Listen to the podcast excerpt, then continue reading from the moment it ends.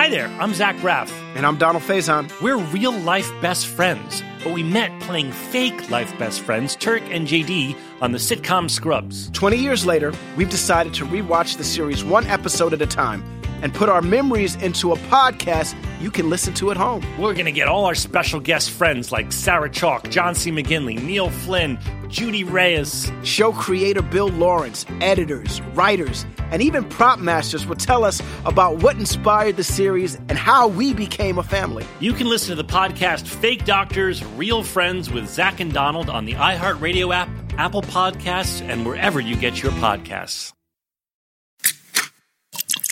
This is the Jabberjaw Podcast Network. Learn the music that matters to you with the Yousician app.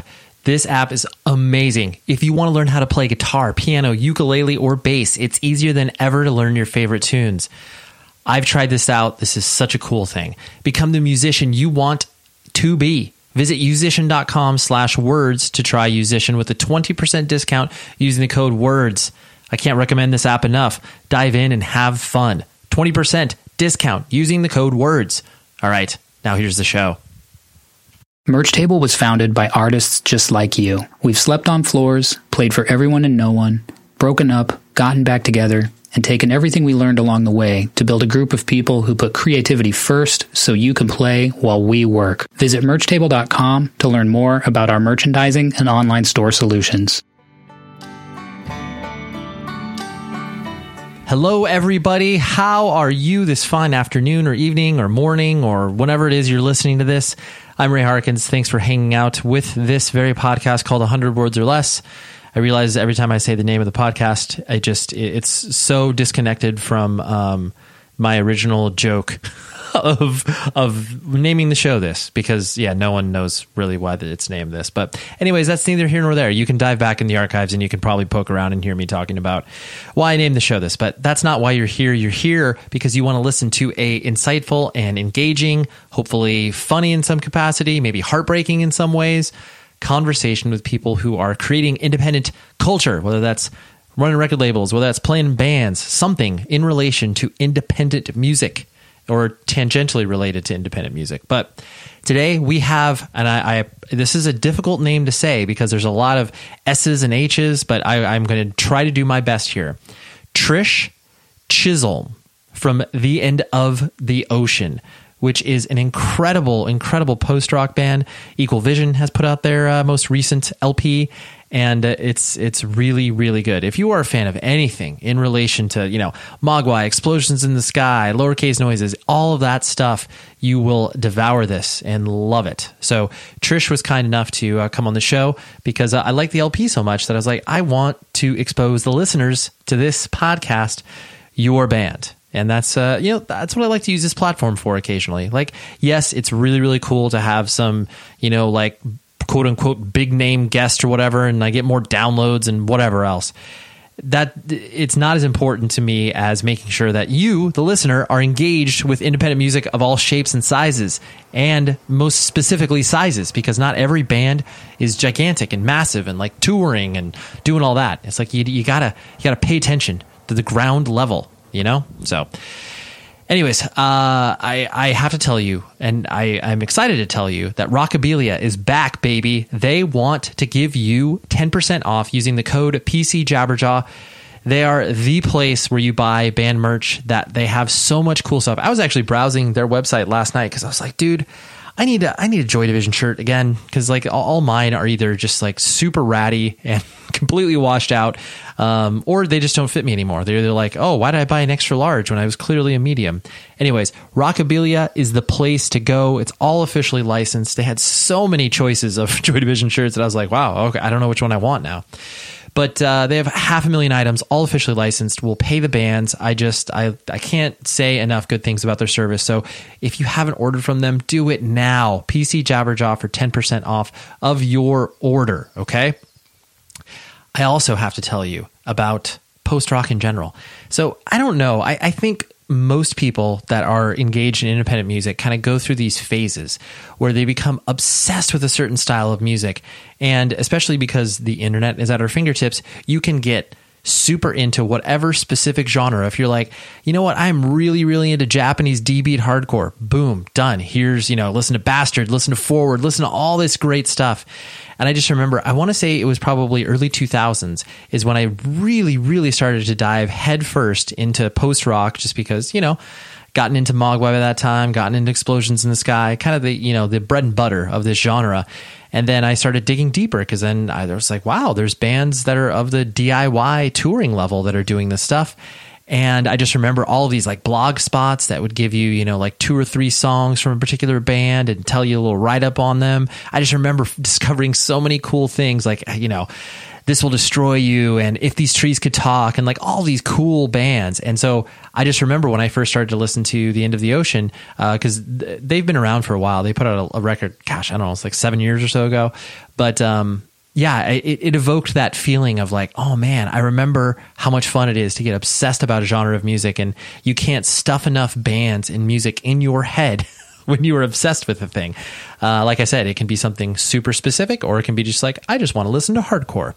Um, but anyways, yeah, it's uh, it's really fun, and I hope that you know what what music, what genres did you take that super super nerdy deep dive into? You can email me at 100 words podcast at gmail.com always love to have feedback. And uh, yeah it's, it's it's fun to hear from you. So trish came on. We talked about post rock obviously. We talked about playlisting because that's a huge thing. I have to, I had her walk me through playlisting. And for those of you that don't know what playlisting is it, you know spotify which is clearly a major player within the context of the music industry they put random songs on playlists. And these playlists are followed by millions of people. And all of a sudden when a band's song, two songs, three songs gets included on one of these playlists, all of a sudden it starts to kick off thousands and thousands and thousands of plays. And then in turn, bands get royalties based off this fact. And that's exactly what happened to the end of the ocean, where it kind of saved the band because then all of a sudden they had, you know, some some revenue that they did not have previously that they could pour into recording and touring and all that stuff. And it was super interesting. So, anyways, that's what we got. And uh, I will talk to you, of course, at the end of the episode to tell you who is on next week. Okay? Here we go.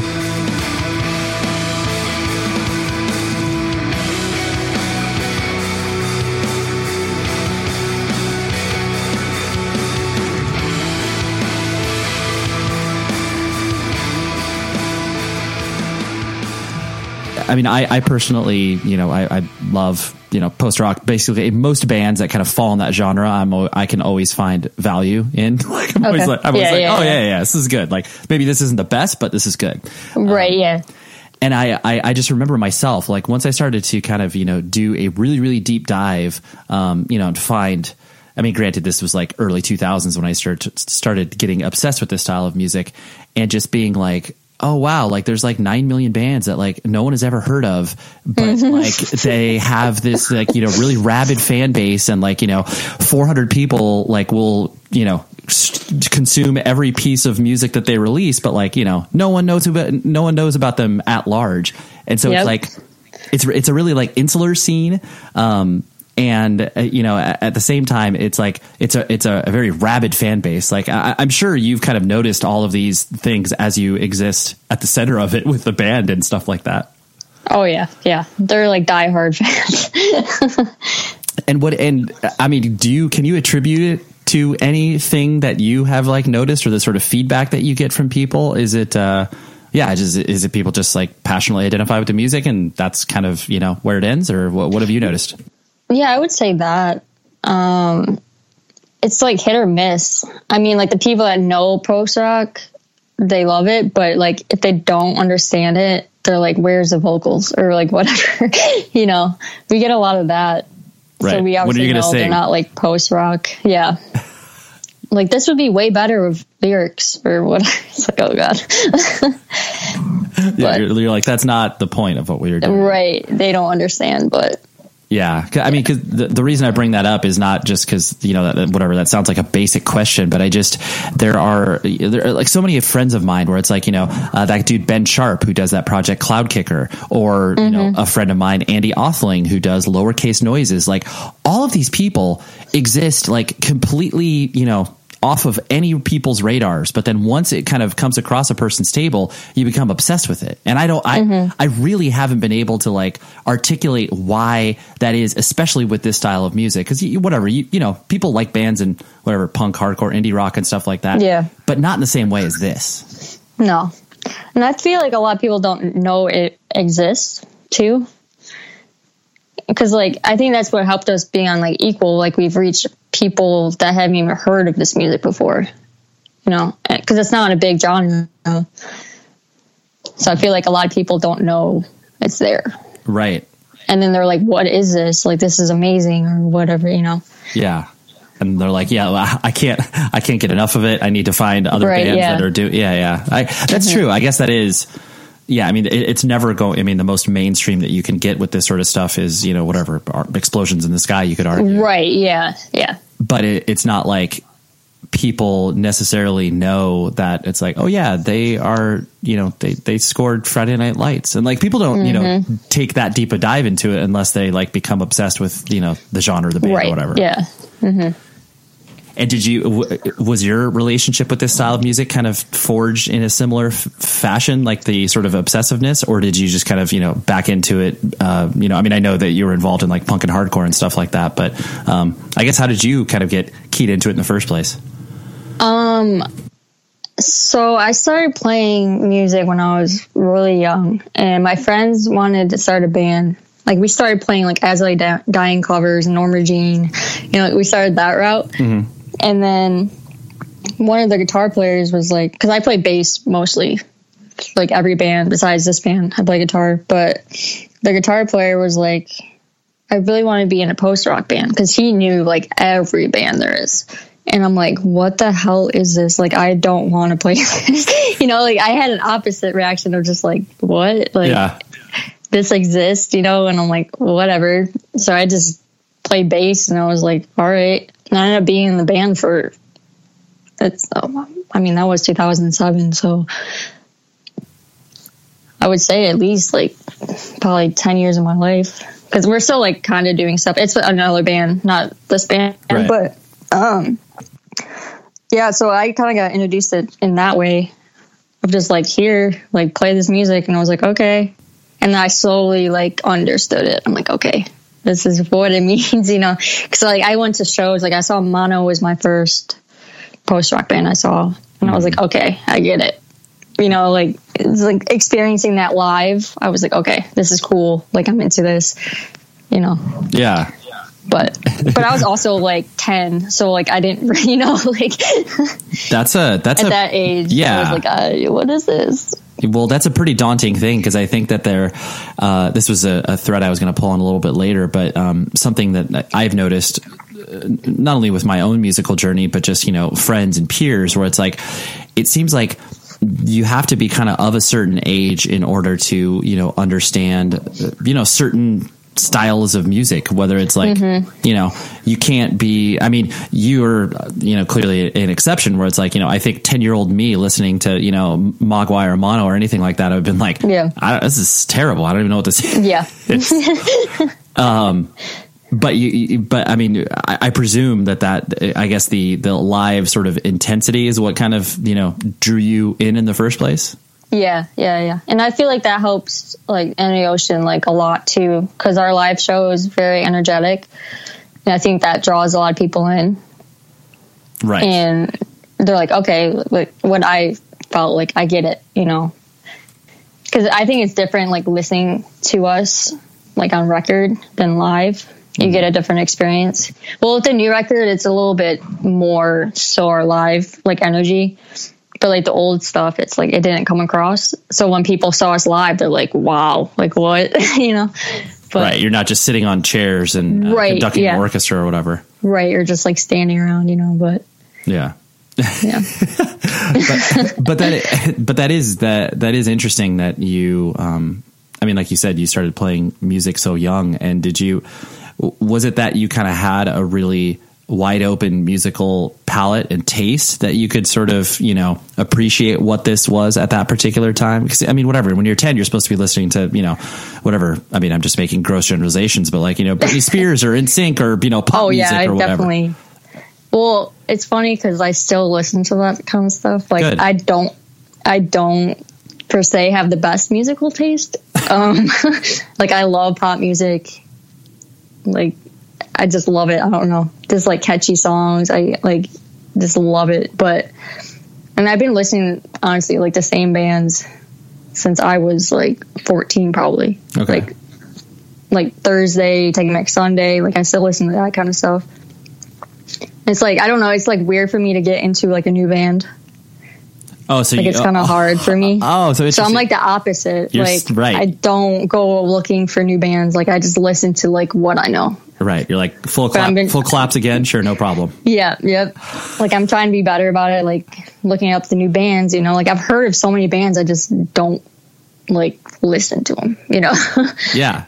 We, that that's that's funny because yeah, usually people I think they're they actually did a study I don't know maybe four or five years ago where I think uh, Spotify published this that they noticed. Uh, I mean, of course, this is like again a, a generalization, but they said that 32 years old is when people stop, I guess, seeking out new music because you know. And granted, this is just your average music listener, so not people Right, who are, yeah. you know obsessed with you know independent music or whatever. Like right. Yeah. Yeah. yeah. but yeah, people stop consuming new music then because they don't. They're like, "We're I'm full. Like I don't need." I'm full. Yeah. Yeah. But it's funny that you that you're totally yeah. I'm like, already like. yeah, you're like, I, I'm full. I don't I don't need any more.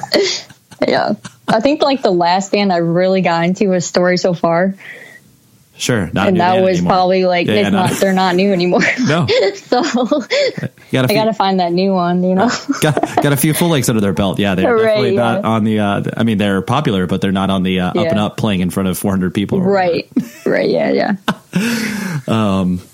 we'll, we'll, we'll. Yeah, you usually have to be like shown something to be like, okay, this is cool, I'm gonna listen to it. Okay, Like I just don't go on my way to like find new bands, I guess. Is the right way to say it. sure. No, that's that's fair, and, and and that's as long as you recognize that in yourself, because I think that Yeah. um, you know, people, uh, the, the, the feedback that I get on, you know, whatever this particular podcast or just kind of talking to people at large, where it's like they, uh, they get excited to have stuff kind of, you know, presented to them where it's like, oh, oh, cool. Like I didn't know that this was a band or whatever.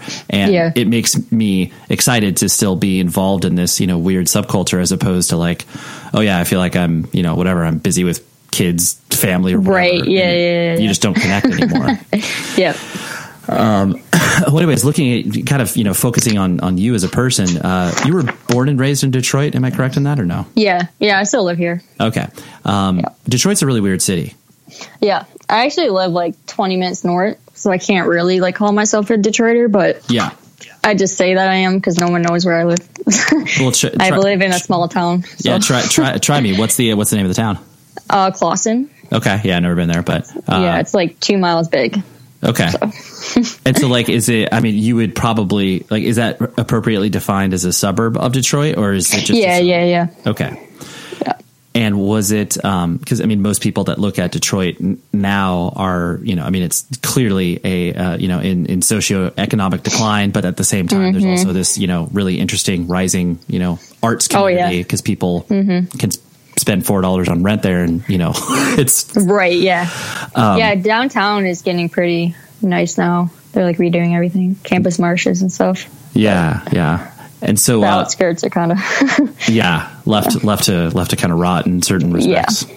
so what what what was your uh, i guess kind of uh, relationship and experience kind of you know seeing uh, how you know detroit and the suburbs have, have changed over the the time that you know you've been alive um, well, growing up, I didn't really spend that much time in Detroit. Um, like I would go and play shows there and stuff, but more recently, I started like going down there, like going out to eat and stuff. They have really good food down there, like good like vegan and vegetarian spots, like cool bars and stuff. And like during the winter and like stuff, they have like cool like ice skating, all that.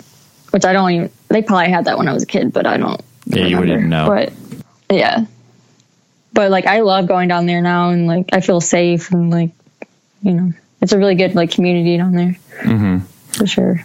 Yeah i definitely remember playing i mean i uh, I played. Let's see. Well, I played in Ypsilanti, Michigan before, and that was that was. Oh, yeah. yeah, that was scary. But uh, yeah, that's not a good one. no, no. and then, but you played in Detroit at the. Is it was it the shelter or is it? Yeah, shelter. Yeah, that's a good venue. yeah. It's, still Yeah, it's like still below shows, St. right? Yeah, Yeah, yeah, yeah. Right, right. Um, yeah, St. Andrews that night. I remember had a wrestling show upstairs, which was amazing. Oh yeah, yeah. They have those all the time. Those are amazing. but I so distinctly remember where it was like, you know, uh, b- all the bands that were on tour together parked at the lot across the street and then, you know, paid the homeless person $20 uh, to you know, Oh, watch was the it Papa. Smurf? Uh, oh, I have no clue about the name, but Oh, like one ba- one band didn't do it and they just parked in the street and like, you know, at three o'clock, you know, they, they got their van broken into or whatever. Oh yeah, yeah. It was probably Papa Smurf. He does that. He just watches everyone's stuff, so it doesn't get stolen. He's like super cool. That's, that's, yeah. He's been around since I was I was playing shows there when I was like twelve or thirteen. Yeah. So- that's Papa Smurf. That's his, uh, that's Yeah. his, that's his business, I guess. Yeah, no, he's super cool. That's so funny. Yeah. Yeah, he yeah he's awesome. Yeah. I just, uh, yeah, it's a very uh, distinct memory. But, um, and so what was your family structure like growing up? Like mom and dad in the house, brothers and sisters? Where, where was that? Yeah. Uh, my parents and I have an older brother. He's four years older than me. Got, got it. Yeah, and my parents are still together, still growing. And what was the, um, I guess, you know, what kind of sort of kid did you find yourself being as you were, you know, growing up a little and, you know, starting to get, you know, somewhat of an identity, whether it's like in junior high or high school and stuff like that? Um, you know, did you, were you a sports person? Were you like, uh, you know, I'm super into math and what, what kind of person were you? Um, I did a lot of everything. I was super into sports. I played soccer my whole life and basketball, and into skateboarding, like aggressive skating, music. I pretty much did anything my brother did. Like he started doing something, I'm like, oh, I want to do that too. So that's how I got into music because he started playing music. Got so I just like wanted to do it too. So he was a he basically was the the the trailblazer, and you just kind of followed along, like not in a Yeah. bad way, just in a like oh Right, he's doing yeah. cool stuff. right. Yeah. That's cool. Um, And so I, I guess uh, like because of that, did you guys have kind of you know because I, I can I don't have any siblings, but I know the whole Mm-hmm. younger sibling tagging along and always doing the same stuff like you know can be annoying or it can go the other way. Mm-hmm. Like did he kind of embrace it or was he like oh dude Trish stop following me around? It was kind of like that. Okay. And it's funny because I was talking about this the other day. So he, I work at a cafe and he runs, he's the GM. So he's like my boss now. But he hired like all of his friends that he grew up with who like always like gave me shit growing up and like would pick on me, you know. But now I work with all of them. Now they're all like really good friends of mine. so it's like opposite now. Right. Because now we're like, you know, like I'm older and it's not the same. But because I was like, you remember when you used to pick on me when I was a kid, like throw me down the stairs and stuff? And they're like, oh my God, I'm so sorry. you know, but but now my brother's like my best friend. We hang out all the time and, you know, Right, right. yeah. but growing up, yeah, I was definitely like the little sister, like just tagging along. right, right. Just When being they wanted to do, like when they were in high school, they wanted to go like party and stuff. They didn't want their little sister around, you know? Oh yeah, of course. so but then you probably but- for my own good. sure. But then I'm sure at the same time you were kind of always like, why can't I go to that party? Why, why Yeah. can't I do that? Mm-hmm. Yeah, because they had my garage was like a hangout set, like place, like when they would play music and like skate and stuff. And I wasn't allowed in there when they were in there. so Got But- it. You were ba- you were banned Yeah. Mm-hmm. from the uh, the the cool person room. yeah, What um and so what did your parents do like for a living as you were um you know you were growing up?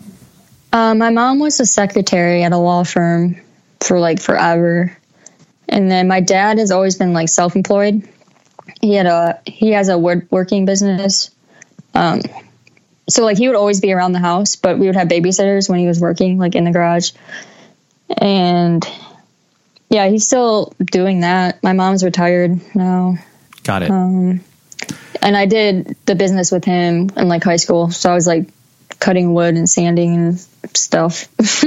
Sure. Yeah. And so, and would you kind of, uh, I guess, characterize your your upbringing as, um, you know, like relatively like you know conflict free? Like you know, it seemed like Yeah. yeah, Yeah, I had was- a really good, really good childhood. that's I'm cool. lucky for. Yeah, yeah, especially too because you know there, you often see uh, you know in whatever lower socioeconomic areas, areas in distress. Like there's always those stories of you know families getting uh, fractured apart because you know there's no work and like you know Right. Yeah. But that's cool that you guys were sort of insulated from that. Yeah, because that the good thing about my parents, like we didn't have a lot of money growing up, but they never made it like known to us. You know, like they always like made it work somehow. Right. Like they would try to get us like go to Florida and like stuff to like get us out and like not because our town is so like close knit and there's not that many people and like everyone knows each other. So they always like put it in our heads there's a bigger world out there than Clawson because everyone gets stuck here. Everyone is like is born and dies here. You know, no one leaves. So they like instilled that into my me and my brother's head. Like you can leave. You know, Yeah. you're not stuck here forever. That's that's interesting because that, that actually Yeah. reminds me of a uh, i'm sure you know the comedian or actor uh, Patton Oswalt. Mm-hmm. He he had a joke in one of his uh, stand up routines where it was like he was talking about his upbringing in a you know small DC suburb town that he was you know same idea as what you're talking about that your parents instilled in you where it's like oh yeah Mm-hmm. see the world you know it's larger than just this town and he's like yeah but then I had some people who were just like dude I could work at the gas station and get free gas for right? life Yeah, yeah. it's like, oh yeah, There's I definitely guess so. people in high school that I went to are, have that same mindset, which is fine. Like, but I just know that's not for me. like, I don't want to be here forever. You know. I'm going to let you in on a little secret. Did you know that you can actually get paid just for listening to this podcast? I know that sounds absolutely crazy, but it's true. And you can do it with a new free app called Podcoin. It literally pays you to listen to podcasts. So here's how it works you listen to podcasts and earn Podcoin while you listen. Then you turn that Podcoin in for gift cards at places like Amazon or Starbucks, or you can donate to charity, which is awesome. The more you listen, the more you earn. Download the Podcoin app right now on iPhone or Android and use our code WORDS, W O R D S, and you'll get 300 Podcoin just for signing up. I've tried this out. I can't believe it, but it works. It's very cool. I got a, uh, a free coffee at Starbucks. It's great. And if you listen to enough of us on there, you can get a cappuccino at Starbucks, like I mentioned, or an Amazon gift card on Podcoin. So listen to this podcast or virtually any other podcast on Podcoin and sign up with the code WORDS to start earning today. It'll change the way you listen to podcasts because they buy you coffee. Okay? Try it out. I love it. Podcoin. Thanks. Now, on with the show. Like you mentioned, you started uh, like why did you start playing or getting interested in music at like a really early age? Was that fostered by your parents, or was that simply because your brother was into it? How did that transpire? Well, my dad always had like he kind of plays guitar, you know, some chords, whatever, but he would play randomly, and so there was always like been guitars around, but I never really like was interested in it.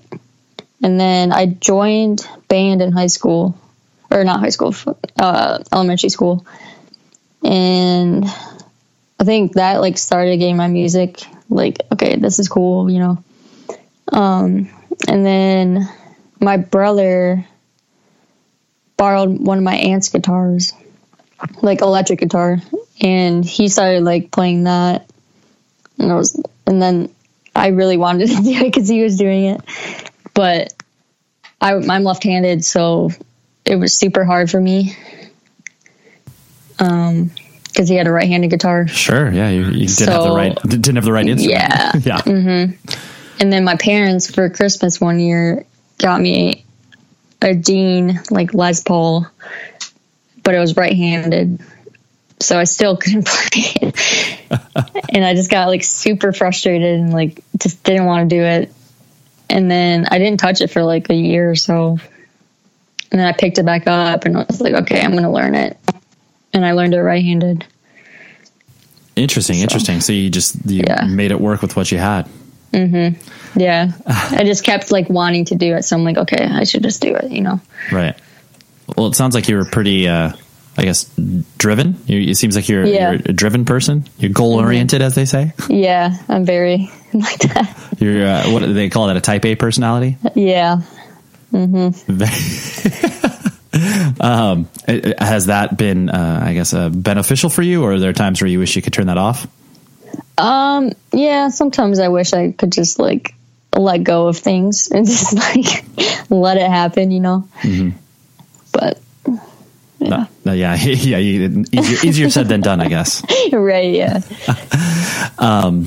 And so uh, I, I've seen you mention, you know, a couple other places where, you know, like, you, and actually you were mentioning earlier when you first started to um, play, uh, you know, in bands and you were, you know, basically just, you know, mimicking all of the bands that you clearly were into or influenced by. Um, so it sounds like the sort of punk hardcore genre was basically how you kind of started off, especially, you know, with Norma Jean and As I Lay Dying. Um, Yeah. I mean, both of those bands you mentioned are obviously Christian. Like, did that play a part of it as well? Where it was kind of like, you know, did you your family go to church and stuff like that, and so that that stuff got intro to you first, or was that just like pure happenstance? It just happened. I honestly probably didn't even know they were Christian till I was older. like I did not grow up religious at all. Got it. I've probably been to church like three or four times in my life, but that's with like friends and their families. Sure. 'Cause my parents are they're not like religious or I don't even know what they believe in, but they just kind of like if you want to do it, you, you can do it. I'm not going to force you to go to church, but if you want to, go ahead. You know, they left it like kind of open for us. Got it. And So. the only reason I ask that is because it is, uh, I mean, getting into that music at a young age, usually that happens like, you know, you're going to youth group or whatever, and then like Right, the cool yeah, youth group yeah. leader's like, hey, check this out. You're like, whoa, holy moly, look at this aggressive music. But yeah. that's- So, Yeah. so how, I guess how did, you know, punk and hardcore get introduced to you? My brother, yeah, He's, like he's, he, he's at fault for all of you. yeah, he really is. Okay. And like, I mean, my friends like were into that, and they would show me bands. But my brother definitely got me into that kind of like Thursday and Thrice and stuff. Definitely Thrice, he got me into, and even like Blink One Eighty Two, like that kind of stuff. Got it. And then you, you just immediately, uh, I guess, what attracted you to it? That's a good question. I don't really know. Got it. I think I just wanted to like it to like it, but then I actually did. Sure. you know. And did you? I guess did you in, in that in that same respect? Was like your brother was like the arbiter of cool. Like it sounds like y- you mm-hmm. just basically like completely looked up to him, and like whatever he did was was cool. Yeah, Okay. definitely. And so yeah, you, you're like I may not like this thing, but because he's Right. doing it, I obviously have to do it. Right. Okay, Yep. That's it. how I grew up. Got it. No, that's cool. That's cool. yeah. Um, and so then when did you start to experience like, you know, going to shows and stuff like that? Did you go like, you know, did your brother take you to your first sort of, you know, shows like on, on an independent level, not on like the, you know, concert level, so to speak? Um, well, we had a really good like local scene in Clawson because we had this uh it's called Teen Center, and we would all go there like after school. It was kind of like an after school hangout place, and um, it, like music was super heavy around there. Like that's like everyone played music or they were super into music that worked there, so they definitely had influence on us for that. But and they're all in bands or whatever. So we would have shows randomly. So those were kind of like my first shows. Like Weekend was Romans used to play there a lot, and like Icy Stars. Like it was kind of like that kind of shows. Right. So those th- those were like my kind of like first experience, like shows. But it would be like the same five bands playing every show, you know, like every time. Right. So I didn't really get to branch out a little bit, but Got it. Got it. yeah. And, um, did you, um, I guess you, did you like going to, I mean, obviously you kept going to shows, so of course you like going to shows, but, um, again, kind of, you know, would you be able to identify like what it was that you like actually liked about going to those shows? I think with those shows, at least, like all my friends were there. So it was just like everyone just hanging out listening to music. And there was a lot of like community to it, which I liked. Nice, nice, yeah. Yeah. You start, yeah, you start to recognize some people. It's like, oh yeah, there's that that person seen at the show. Yeah. Um and so the like you kind of mentioned before, guitar was kind of like always the thing that you were you know uh, fiddling with and stuff like that. But then you Mm-hmm. mentioned you played bass in a lot of the bands and stuff like that. Um, Yeah. So was that just basically was bass because everyone was already playing guitar in the bands, and so they just needed Yeah. Mm-hmm. bassist? Okay, yeah, just like everybody Yeah. else. Yep. I know. I always wanted to play guitar in a band, and I was like, "All right, I guess I'll play bass." I love playing bass though, like live, especially. Like it's just fun. You get to just have a good time. You don't really have to concentrate that much, you know. sure. but like now, I'm like I couldn't even imagine playing bass in a band. it's just like weird to me. Yeah. it, just, it just does not make sense to you, even though you did it for like 10 plus years. Right. That's funny. Um, and so I guess with the, exce- I mean, you know, clearly you've, you've done some touring with uh, the end of the ocean. Um, Mm-hmm. Did you do touring at all in any, any of your previous incarnations? Um, you know, that, that kind of got you a taste of the, the road? Yeah, actually, that's how I met uh, the end of the ocean. I was touring with my first band, and it was with the end of the ocean. It was like right after I graduated high school. It was like two weeks or something, and we're all like piled in a van together. So like I really got to know them. And I'm like, these are awesome people, blah blah. blah. And then their guitar player left, so they hit me up and were like, "You want to play a guitar?" And I was like, "Hell yes!" I don't know how I'm going to get to Columbus all the time, but I'll do it. You know. Sure. So that's how I met them, and I would have to take the Greyhound down for like years. I did that. Right. My parents wouldn't let me drive. So, yeah, that was like really my only touring experience before this band. Got it. And and you you really always want like you know as you were were starting to be able to you know like have access to like play in a band like once you started to do that there was no other uh, I guess path you wanted to take. No, like I got offers to do like like scholarships for basketball and stuff like that, and I was like, no, I'm good. Like I want to play music. yeah, Like, there was no other like no other thing. way. Yeah. Did you care about school? Like did you you know get Yeah, I did pretty well in school. Um, I didn't care too much about college.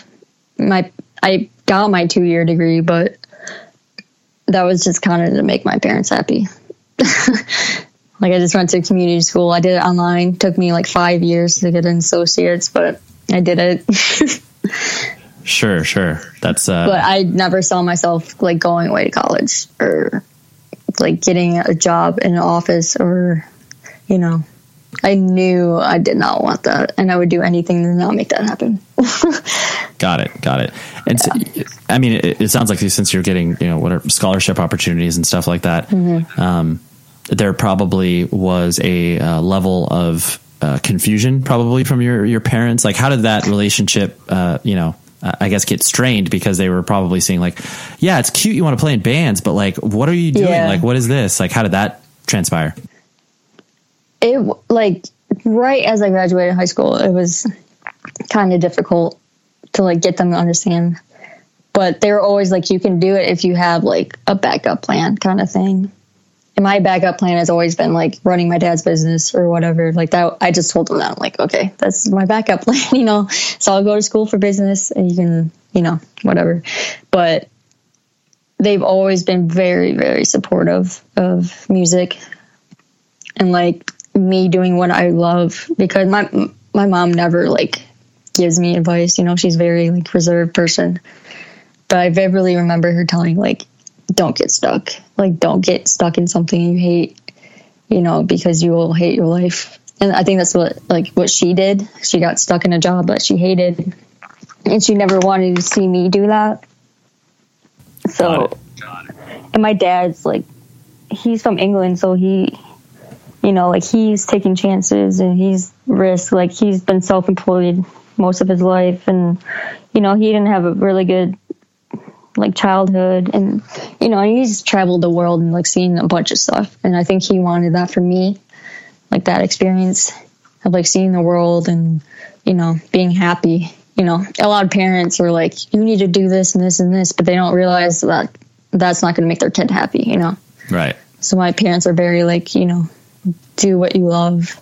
In a world where everyone is confined to their homes, society begins its largest bin watch to date. In the hallowed library of Hulu, or perhaps on a shelf of DVDs you haven't looked at in a decade, is a show that perfectly encapsulates life in the early aughts and launched a friendship that would inspire millions. Hi, I'm Zach Braff. And I'm Donald Faison. In 2001, we starred in Scrubs, a sitcom that revealed a glimpse of what it was like to survive a medical internship. As Turk and JD, we explored guy love. Nearly 20 years later, a lot has changed. We're not supermen, but we're still best friends. Eh. Given the mandatory lockdown, there's no better time to relive the series that brought us together in the first place. And we're doing it with a podcast. That's right, people. We're going to bring friends and crew members and fellow cast members and writers and and guess what? We're going to even invite some of you to call into the podcast and ask all the questions you want of the entire Sacred Heart staff. Join us for Fake Doctors, Real Friends on the iHeartRadio app, Apple Podcasts, and wherever you get your podcasts. but also be smart about it, you know. Mm-hmm. like if you're 40 and not making money playing music, then you know you'd probably give it up. But Yeah.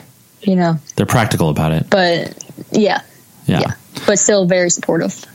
So That's cool. That's cool. Yeah, that de- Yeah, I definitely very think. lucky. I definitely think, sort of generationally speaking, I think that what I, you know, I'm I'm 38 years old, and uh, you know, Mm-hmm. A seven year old child, but like my mom was very much the same way as what you're describing, and I do think that Right. like our generation or my my generation and below were kind of the first people to really be able to, I guess, think in those terms, even though our parents would have Mm-hmm. Yeah. no clue what it is that we're talking about playing shows Right. and stuff. Like, I mean, of course, the idea of like, you know, doing this, like playing in a band for a living, like that doesn't make any sense. Like, you know, right, hmm like there's not like yeah, a, a it br- does not at all. no. And and it's not like there's, a, you know, like when you say that, most people think like, oh yeah, you must mean like, oh, so you're gonna be played in the radio. It's like, well, no, not, no, Right. not at all. Like, but, right, um, but yeah, but it is interesting to see that that sentiment kind of played over because I think that's why, you know, frankly, I think that's why independent music is, uh, I guess, as big as it is um, now versus you know ten to fifteen years ago. Of course, there's a, a million different circumstances and reasons why that is, but I definitely a lot of it has to do with the fact that you know parents just let their kids like yeah take those risks. You know right. hmm something I find really, really interesting uh, as well in regards to uh, you know the band was the fact that you know you guys you, you know you, you're grinding out on your own for you know a long time as far as like you know touring out, playing in front of you know negative four people and Yep. like just you know like doing the things that most bands do, but you know you have the added layer of difficulty in which you are trying to create an atmosphere in you know a VFW hall that you know it's just Right. impossible to to do that. Um, but then you know the uh, when you when one of your songs got playlisted and all of a sudden you're just like, wow, we just you know received a you know fifteen thousand dollar check because of this song getting played you know millions of times on this playlist, and like what do we have to do with that? Um, it's you know like walk me through how how that i mean i know how it happened. It just happened randomly. It's not like you guys were actively Right. pursuing it. Um but like walk me through that realization. Like was it one of those things where all of a sudden like you know one of your bandmates like got this this streaming you know uh revenue and then like looked at the statement and was like oh my gosh like hey guys this this happens like I, I just i find it so interesting I think it was, yeah, it was one of our bandmates, and I think he like was on our Spotify, and he was like, "Wow," because I never checked it. I was like, uh, it probably does no plays anyway. So, but he checked it, and I was like, a couple hundred thousand. He was like, "What is going on?" And like every day, it was just going up. And we're like, "What is happening?" And then we realized it was on a playlist. It's like a couple million followers. We're like, "Wow." what was the name of the Like, playlist damn. what was the name of the playlist Um, I think that one was Deep Focus.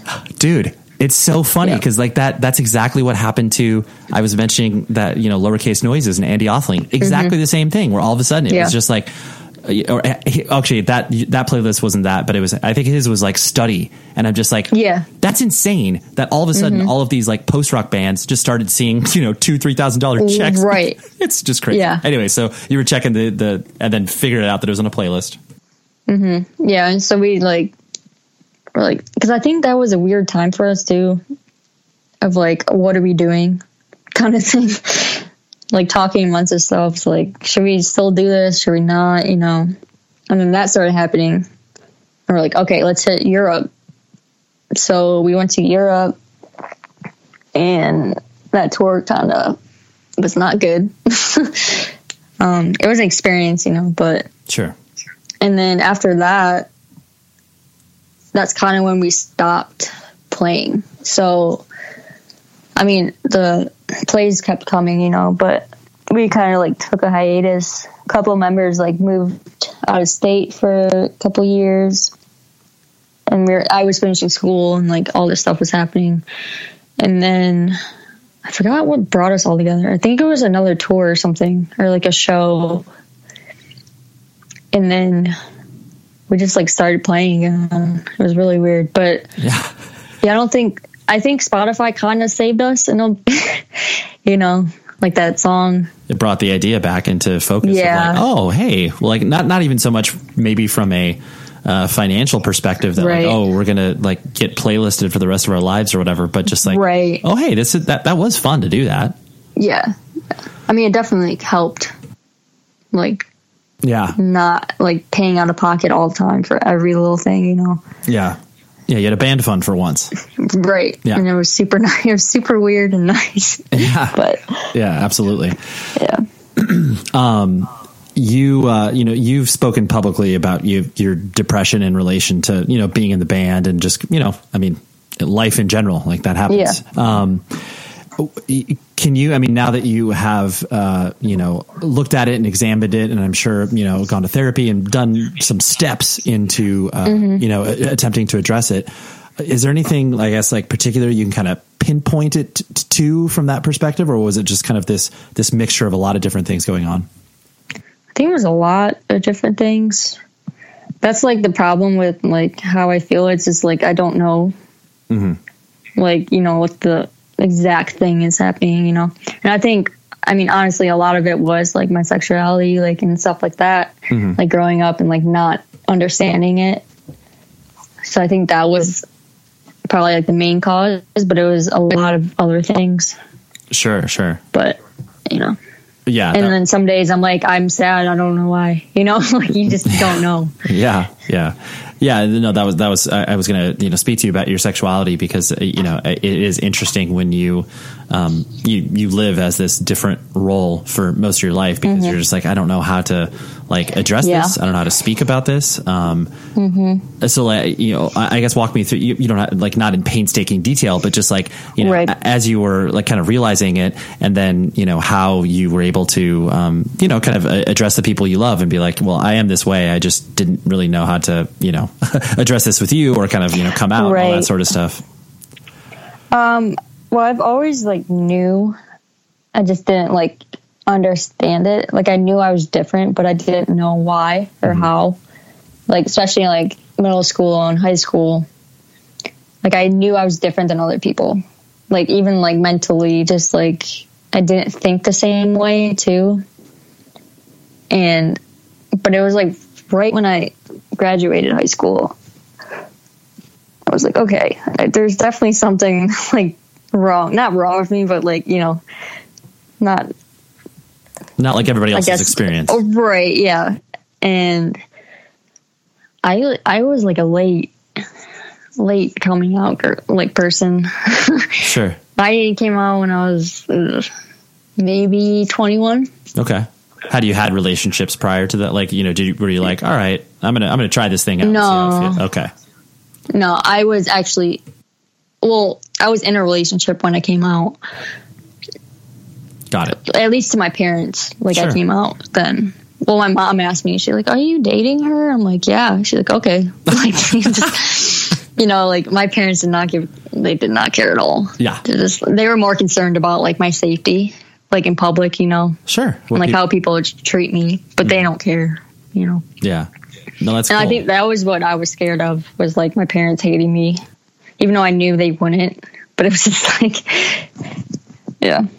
Got it. but it wasn't like a bad experience for me. I'm very grateful for that. Like I didn't lose anyone in my life. You know, like all my friends were like, "Yeah, we kind of knew." So I was like, "Okay, great." right. Right. Yeah. No, that's but cool. it is like weird, like because I feel like, like what you said earlier, like I feel like I didn't start like living my life until I was like 21. Sure. You know, because I was a different person, like trying to be a different person. and like faking it, you know, and so I'm still like trying to like learn like myself and figuring it out. Learn how to be you. Yeah. Yeah, yeah. Well, yeah, because you're you're a you're a shielded version of yourself for so long, and then you mm-hmm. kind of have to get used to what it's like being away from that shield. Right. Especially in like relationships too. Like everyone had their like high school like relationship, you know, and like I never had that. Like I had a fake one, you know, like I didn't care, you know. It was window And- window dressing. right. Yeah, So like learning that like later on in life is was weird and hard. Sure.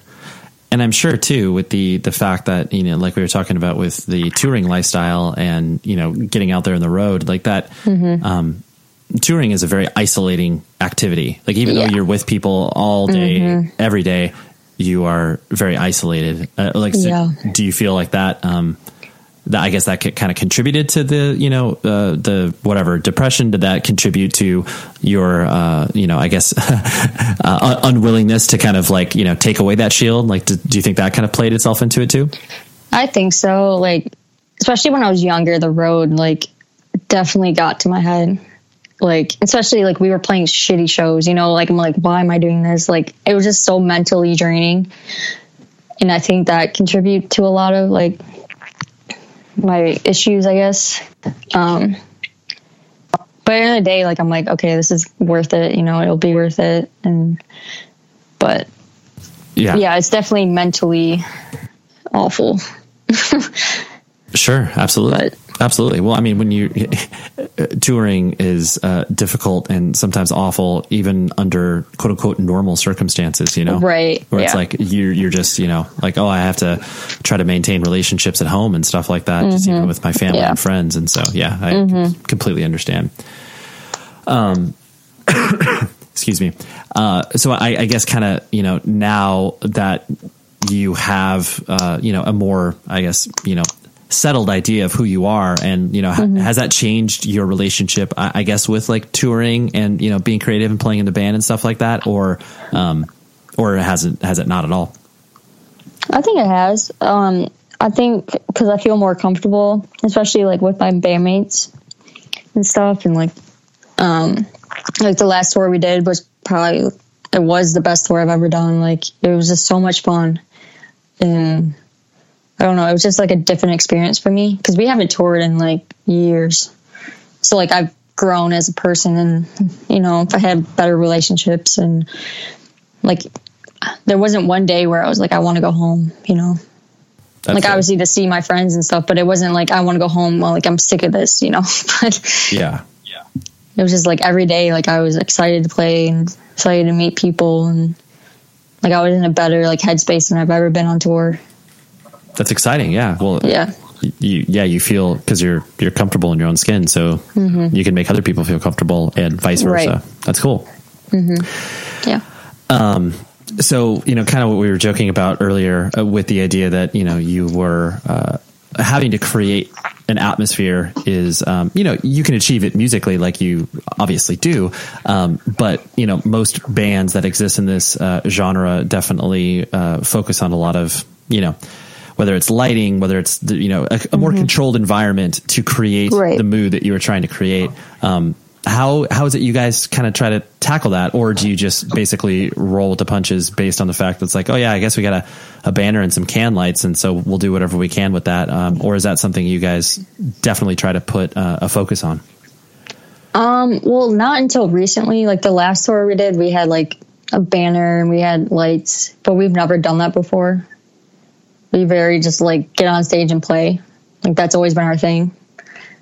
Um, but we're like trying to come up with like different ideas and stuff and like clips in between songs and you know like trying to be like I guess more professional I guess but I don't know we've always been just like we call ourselves like the punk rock kids of post rock. You know, we just don't. I wouldn't say care, but like you know, that's not the most important thing to us. Sure, Like the most important thing is just like putting on a good show. Like if that means having cool lights, cool. But if not, like we can play without them. You know? right, right, yeah, yeah, yeah. You're try you were um, you want to create most of the atmosphere through your live stage presence and be like, Yeah. yeah, no, I understand what you're saying. That's yeah. like you get the energy off of us, and like we get it off the audience too. Like if the crowd is like stale or whatever, like we're gonna be like still, You know, we very like feed off of the audience too. sure, sure. No, that's that's exciting. Yeah. uh, l- the last thing I wanted to hit on was the, um, you know, the idea of existing as a band, uh, where, you know, you guys, you know, you tour, you put out music when you can, and then, you know, working with Equal Vision and stuff like that. There are, um, you know, not like Dan Sandshaw, some like, you know, uh, uh, evil Svengali where he's trying to like, you know, force you to two or 300 days out of the year or anything like that. But, you know, there, but there comes a point where, you know, the business aspects, uh, obviously have to be considered with uh, all the moves that you make and the you know the partnerships you create and stuff like that. Do you, I guess, like the business of the band? Do you like you know being able to sort of handle that stuff? Or I mean, I, I, I'm I'm just making wild uh, assumptions that you h- help handle some of the business. Um, But Yeah. uh, you know, like how, how does it? I guess how does the business aspect of uh, your creative endeavors uh, impact what it is that you guys do? Um, I love it. I love like seeing behind the scenes stuff because like before it was all us doing stuff, but now we have a whole team. So it's like it's awesome. Like I don't know, I just love it. I love seeing like the ideas people come up with and like plans and it's just I don't know, it's like a different way. I don't know. It's just weird to explain, but it's just because I I'm not I wouldn't say I'm a creative person. I'm more of like numbers person. Oh, sure. Like I love math. I love like that kind of stuff, and that's just how I've always kind of been. So like being involved now in in that is like cool as hell. No, it's cool because it, it opens up a side of the um, you know the music industry that if you don't get ex- exposed to it, um, you Right. you, sometimes never even know exists. Or it's like, oh wait, like uh, we have a, a, a choice in this. Like we, Right. we can choose between one of two options or whatever. Mm-hmm. Yeah, no, that's Yeah. that's exciting. yeah, it's super nice to work with Equal Vision too. Like they're amazing people. They are. Yeah, Yeah, they're def- so nice. Def- definitely good people. I mean, it's like there are very few labels that uh, you know would exist in a world in which they can you know i- invest in a band that sounds like you guys, and then you know Right. put out other records from bands that sound nothing like you, and you know it's just Right. a, it's a good space. Yeah, because I grew up listening to like all their bands, and I'm like, I wish I could be on this label, but they would never ever sign a post rock band. And then they did, it and I was like, damn, hell yeah, Yeah, you know, well, it worked out. that's crazy. Yeah, That's awesome. That's awesome. well, uh, Trish, thank you so much for hanging out. This has been uh, Yeah, fun. problem. I appreciate your uh, your time. yeah. Thanks for having me. No problem. Partay. Fun discussion, right? I, I could tell Trish was a little uh, little nervous and uh, not maybe ready to uh, discuss for an hour about her life, but uh, it was a fun, fun chat nonetheless. Thank you very much, Alec, her publicist, and thank you very much to uh, Lisa at Equal Vision Records. They uh, are always so kind in helping out the show as far as giving guests and getting people on here. So I appreciate that. So what we got next week? This is a huge one because I actually chased him down for I don't know a better part of a year. Um, I, I know him, and we're uh, whatever I'd say like loose friends if you want to call it that. Uh, Tim Singer from Deadguy and Kiss It Goodbye, and he's probably one of my favorite vocalists of all time, like easily top five. Uh, I actually drafted him for my fantasy band draft, which we actually share a story about uh, in the interview. But uh, Tim Singer is a huge figure in my life as far as just channeling anger. Like, there's no dude that I hear that is more pissed off than him when it comes to screaming. You know, it's so good. But I was able to track him down, and we had a really, really fun chat. So that's what we got next week. And don't forget, visit yousician.com where you can download, actually, download the app, okay? That's the best way to do it. You can get 20% off whatever plan you are diving into in regards to uh, just learning how to play instruments, bass, guitar, ukulele, whatever it is you are interested in, they got piano as well. And use the code WORDS for 20% off, okay? Please, Yousician, download the app now. It's great. And uh, yeah, that's all I got for you, okay? So please, until next week, be safe, everybody. You've been listening to the Jabberjaw Podcast Network, jabberjawmedia.com. Shh.